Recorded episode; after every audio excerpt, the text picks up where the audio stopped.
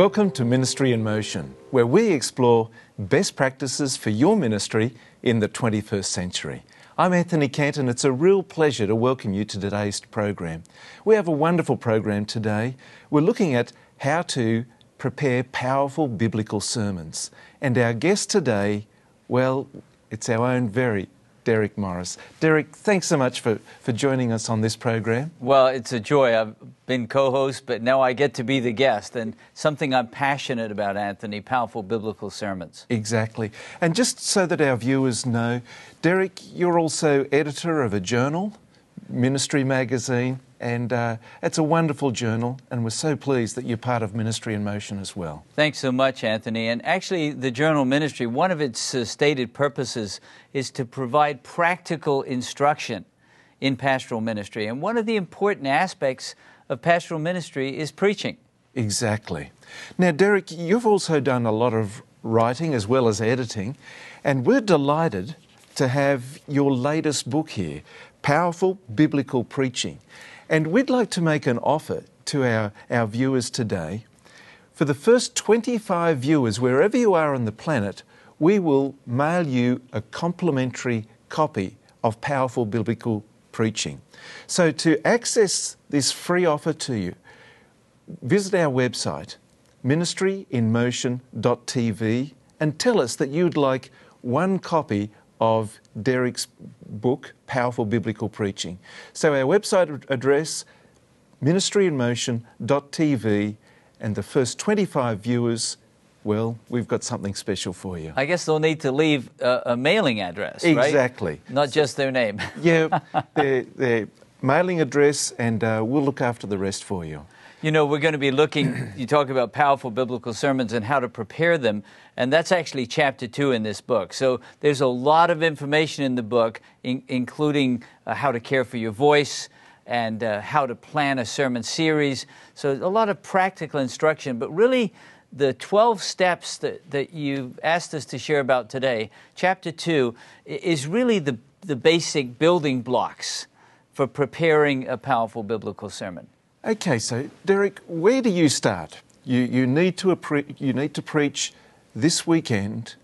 Where do you start? How do you actually start the whole preparation? Well, I learned the hard way, Anthony, because I used to start by kind of scurrying around looking for something to say, and I found myself wasting a lot of time. I've decided, and I'm completely convinced now, that the first step in preparing powerful biblical sermons is to choose your preaching passage. In fact, in one of the chapters in the book, I talk about how to plan that over a whole year. But if the very first hour that I'm devoting to my sermon preparation, I have selected my preaching passage, then I'm not wasting time. I'm immediately focused on the task at hand. Let me ask you a question about that. Because if you've prepared for a year, the topics and the biblical passages that you're going to be preaching about, and you've done that sometime beforehand, how do you maintain the enthusiasm, the excitement for a passage that may not have spontaneously emerged out of your devotional time in the last couple of weeks? One of my mentors, John Stott, who wrote a powerful book called Between Two Worlds, he speaks about several factors that influence the choosing of a passage. One of them is a personal factor. That's what you talked about. You read a passage, it touches your heart, and you say, I just want to preach on that passage. That's a good reason for choosing a passage. But there are other factors too. There's a pastoral factor. I know this program is for pastors and lay leaders, but looking at your church family and saying, there's a need here. It may not be something that I've been reading and I'm passionate about, but there's a need. Perhaps there's been a tragedy in the congregation, and I want to speak about how to find hope in the midst of loss. So that may cause a factor for choosing a passage of Scripture. Stott also speaks about a societal need. I think in the United States, what happened on 9/11 in 2001, which changed our history, or a tsunami in Asia that changes history. So that's a societal factor. And then there's what we call the liturgical factor. That's the time of year. You don't want to stand up Christmas season. We may not celebrate a holy day, but it's a time when we remember. You don't just want to be talking about taking care of your body or something, which may be a valuable topic. But so there are these four factors that John Stott talks about for choosing a passage. I believe that the excitement that you talks about comes in the second step. But the first step is knowing where you're beginning. You've got the parameters of your preaching passage. You're ready to move on, rather than wasting time scurrying around looking for something to say. And quite possibly at the last minute as well. It can happen because you don't get inspired when really you need a working methodology. That's what we're talking about here in the book, having these steps and working them, and the excitement will come and the inspiration will come. Exactly. So first step, select the passage. What's the second step, Derek? The second step, you'd say, is do I start writing my sermon now? And the answer is no, that's not for a long while in this 12-step process. What I want to do now is, because I know where I'm focusing, step two is to study the passage and gather my study notes. Typically, if I'm spending 15 to 18 hours preparing a sermon, someone might say, wow, I can't spend that much time. But if you do, God will honor you, and you'll speak to a much larger community because you've got something to say. I want to spend at least a third of that time just studying the scripture passage. Investing in the text. Absolutely. And drawing. And even if I don't have the ability to read it in its original language, I can use lexicons, I can use a Bible dictionary, I can use my concordance, I can use some tools. I don't want to just go to an instant sermon, add water. I want to really study the text and say, who's speaking here? What's the purpose of the author here? What does this mean for the life of my community? So I'm really spending time with the text, and I'm taking notes. Right. And when you take notes, how do you personally do it? Do you record it electronically? Well, that's interesting because I write all. When we get later to birthing the manuscript, I do all of that with my computer. But actually, I'm still using a piece of paper, because I'm just reading and writing things down. I realize, Anthony, that I'm not going to use all of those notes. That would be a mistake. Okay. I'm just writing them down, and I'm like a detective or a person on an adventure, looking for treasure. And it's a wonderful experience and can be a very enriching spiritual time, especially if I haven't left it till the last minute. So I've got a working methodology, and I'm not trying to prepare this the night before. I can really be blessed because the Word of God, as my mentor Haddon Robinson would say, first needs to be applied to the life of the preacher, and then through him or her to the congregation. So during that time of the second step, studying the passage, the Word of God by the Spirit of God is really being applied to my life too, blessing my life. That's so helpful, Derek. So that's two steps.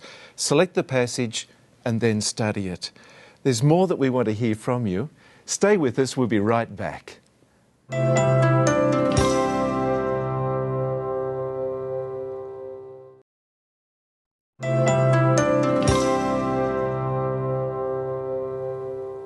Welcome back to Ministry in Motion. Our topic today is powerful biblical preaching and how to prepare a powerful biblical sermon. Derek Morris is leading us through it. There are 12 steps in this process, Derek. The first one is select your passage. That's right. The second one is study it. What's our third step? Well, what I'm looking for now, Anthony, when I've determine the parameters of my preaching passage, I'm looking for the exegetical idea. That's the biblical idea. What is the text talking about, and what's it saying about what it's talking about? Now, that is such an important topic that I have an entire chapter in my book, Powerful Biblical Preaching, devoted to that. It's actually an interview with Haddon Robinson, who spent much of his professional career helping people to discover that big idea. His book, of course, Biblical Preaching, is a classic. And basically he said, it's the answer to two questions.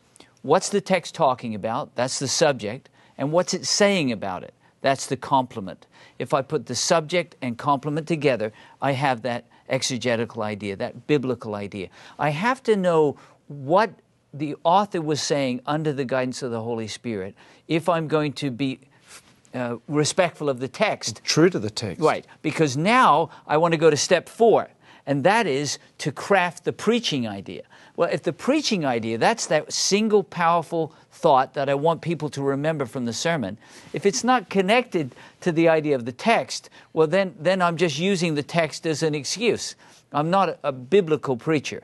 But if I've discovered the idea of the text and then craft it in a contemporary, concise, memorable way, I've got a single powerful idea that I'm wanting people to remember.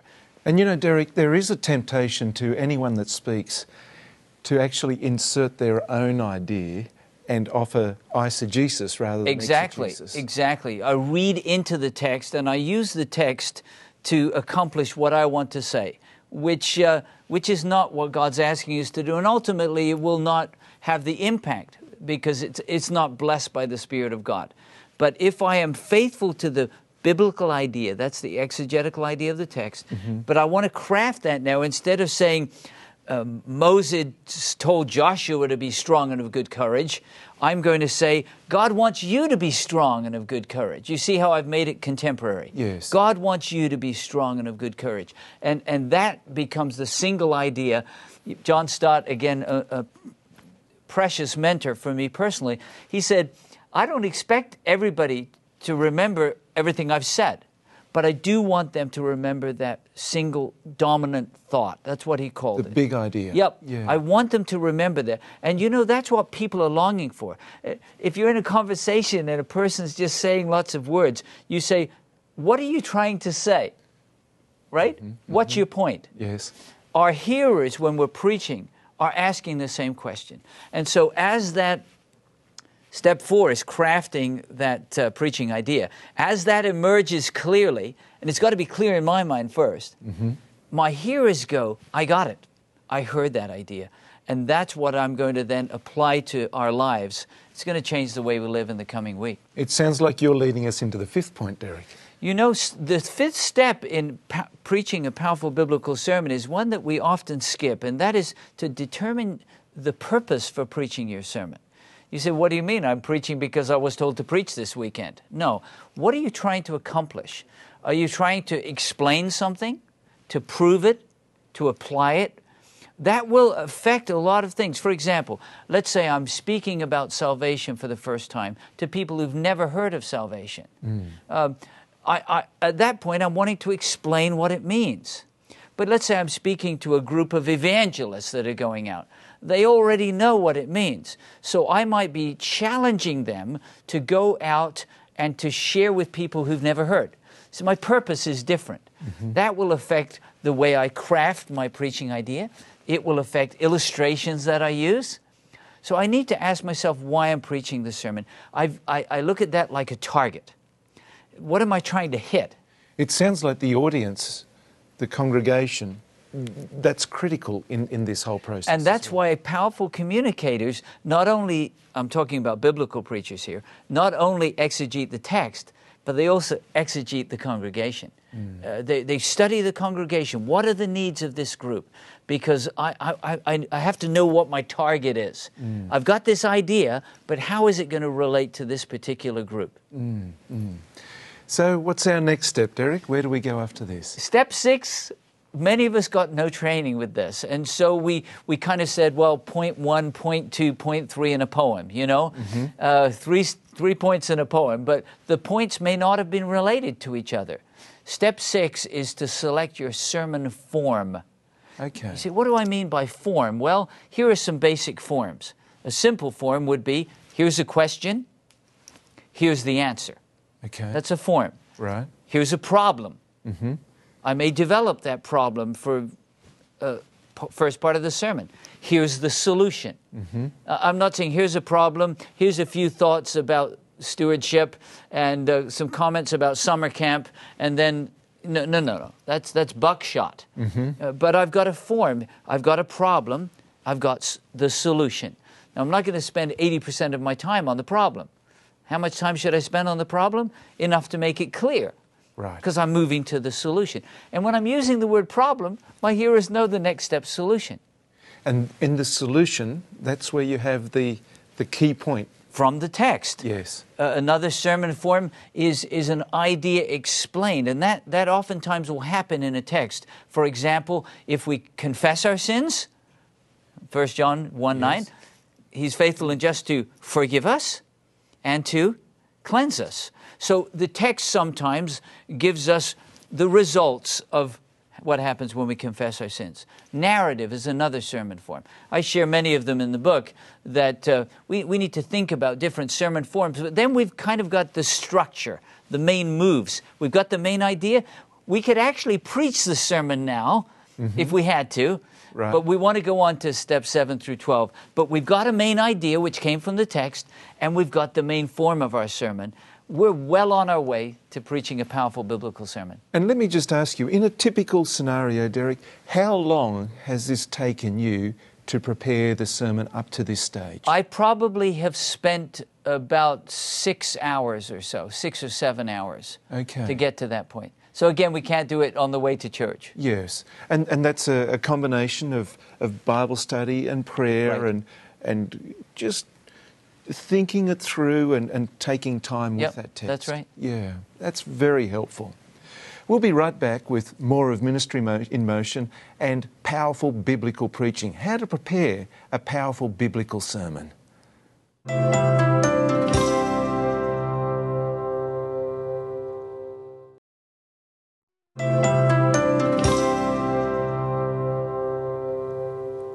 Welcome back to Ministry in Motion. Our topic today is powerful biblical preaching and how to prepare a powerful biblical sermon. Our guest, Derek Morris. Derek, how many are we up to? We've done at least half a dozen. I think we've done 6 steps, haven't we? That's right. We've chosen the passage, we've studied the passage and gathered notes, we've discovered the main idea of the text, we call that the exegetical idea. We've then crafted that in our preaching idea. That's a contemporary, concise statement. We've discovered the purpose for the sermon, why are we preaching it? Yes. And then we've discovered our sermon form. We're well on our way. Now we can go to step 7, which is to gather supporting materials. Now, back to when I was a young preacher, I'm trying to gather stories and little quotations. I don't even know what I'm talking about. Yes. I don't even have the biblical passage. I certainly don't have the main preaching idea. But you see, if I followed these 6 steps, now I can discard that story or save it for some other sermon on another topic because it's not related to the main idea of my sermon. And so, you know, there's a real difference between an illustration actually working in a sermon and adding light to a sermon. Sometimes they can even interrupt a sermon. Distract, and people walk away saying, wasn't that a funny story? But I have no idea what the pastor was talking about. Exactly. That is, you see, when you've made these steps, you know what to gather and what to let go of. So important. Then I come to step 8, which is the introduction. Now, again, and I may be the only one, but I remember starting to write a sermon. I didn't even know where I was going with it. I'm just starting with an introduction, but I don't know what the main idea of my sermon is. That doesn't make sense. But if I know the main idea and my sermon form, and now I know how I'm going to introduce it, capture attention, surface a felt need, introduce at least the subject of the sermon, if not the main idea. So you introduced the key idea even in your introduction? Only for a deductive methodology. For inductive, I'm at least going to give them the subject, what it's talking about. But at least people say, hey, I think the preacher knows where we're going. There's a sense of intentionality. Then I go through the main moves of the sermon. That's my sermon form. Right. And then I'm ready to look at step 9, which is developing the conclusion. Now, again, if I've just been talking about random ideas and no single powerful idea, no clear sermon form, I struggle in the conclusion because I'm trying to find a way to land. But if I've followed these first steps, then the conclusion has simply got to accomplish a few things. Summarize the main moves, right? And then I'm going to apply if I've not already done application. Right. And then I'm going to appeal. And I'm going to appeal in the light of the main idea of the sermon. Yes. If God wants you to be strong and of good courage, I'm going to challenge you this week. You may face a difficult experience in your life. But remember what we studied from God's Word. Be strong and of good courage. God wants you to be strong and of good courage. So I've got now to step 10. You say, I'm ready to write my manuscript, because it's like the sermon's already there. So it's not like, oh, I've got to try to get to page 2 or page 3. The sermon has come to life. It's taken shape. There's supporting materials. I know how to introduce it and conclude it. Step 10, I talk about birthing the manuscript. I'm not trying to write a perfect document, but I'm just trying to get down on my computer or on paper, if I still use paper and pen, the sermon manuscript. And that's because I need to go to step 11, which many miss. But at least at this point, I've got the sermon manuscript, a hard copy. Let me just interrupt you there. How full is your sermon manuscript? I write a complete manuscript. Word for word? Absolutely. Okay. Because if I'm going to be careful about what I say, I need to be careful in my preparation. Now, I preach without notes. You say, well, might not get it all done. It's okay, but I want to be careful. But now I have to go to step 11, and that is I need to do a sermon walkthrough. That's what I call internalizing the sermon, because I don't want to read the paper. That's not why I wrote the manuscript. I want the sermon to get inside of me. I have a whole chapter on preaching without notes in the book Powerful Biblical Preaching. I know you're going to offer some copies in just a minute. But if the sermon is internalized, it comes out much more powerfully. So you memorize the sermon? I don't memorize it, I internalize it. Okay. And the difference of that is spelled out in the chapter on preaching without notes. But then I come to step 12, and this is crucially important, and that is to listen while you preach. You say, well, who are you listening to? Well, I want to listen to God, right? Yeah. You say, but you wrote your great sermon. No, this is a process. I want to listen to God, but I also want to listen to the congregation. So I'm not reading paper, I've internalized the sermon, and now I'm listening to God and to the congregation, and I've really got these moves to go through, but really just one powerful idea to communicate. And if that can be communicated in a relevant way, it can be life-changing. Wow, okay. So this really is a process, isn't it, Derek? It really is, and you know, if someone says, well, I would change it a little, fine. But have a working methodology. And for me, these 12 steps are really helpful. Chapter 2 of the book, I added this chapter to the revised and enlarged edition of Powerful Biblical Preaching, because as I taught workshops, people said, could you write those 12 steps down? That could really help. It could also help pastors who want to teach elders and lay preachers how to preach a powerful biblical sermon. Sure, okay. Well, thanks so much, Derek. Honored to be with you. Co-host, but leading us in this powerful program today. Thank you. And we'd like to thank you for joining us today on Ministry in Motion. Remember, not only is Ministry in Motion available on TV, but it's also available on our website, ministryinmotion.tv. There you can watch every program of Ministry in Motion that we have made, and they're available 24/7, any day of the week, any time of the day. Just visit us at our website. There you can send us feedback. And one of the other things that we'd like to offer you with today's program is, for the first 25 people who contact us and request a copy of Derek Morris's book, Powerful Biblical Preaching, we'll be delighted to send you a complimentary copy. That's just for the first 25 viewers. Also on ministryinmotion.tv, our website, there's many other resources. But we want you to know that we're thinking of you and praying for you and your ministry. And join us next time on Ministry in Motion.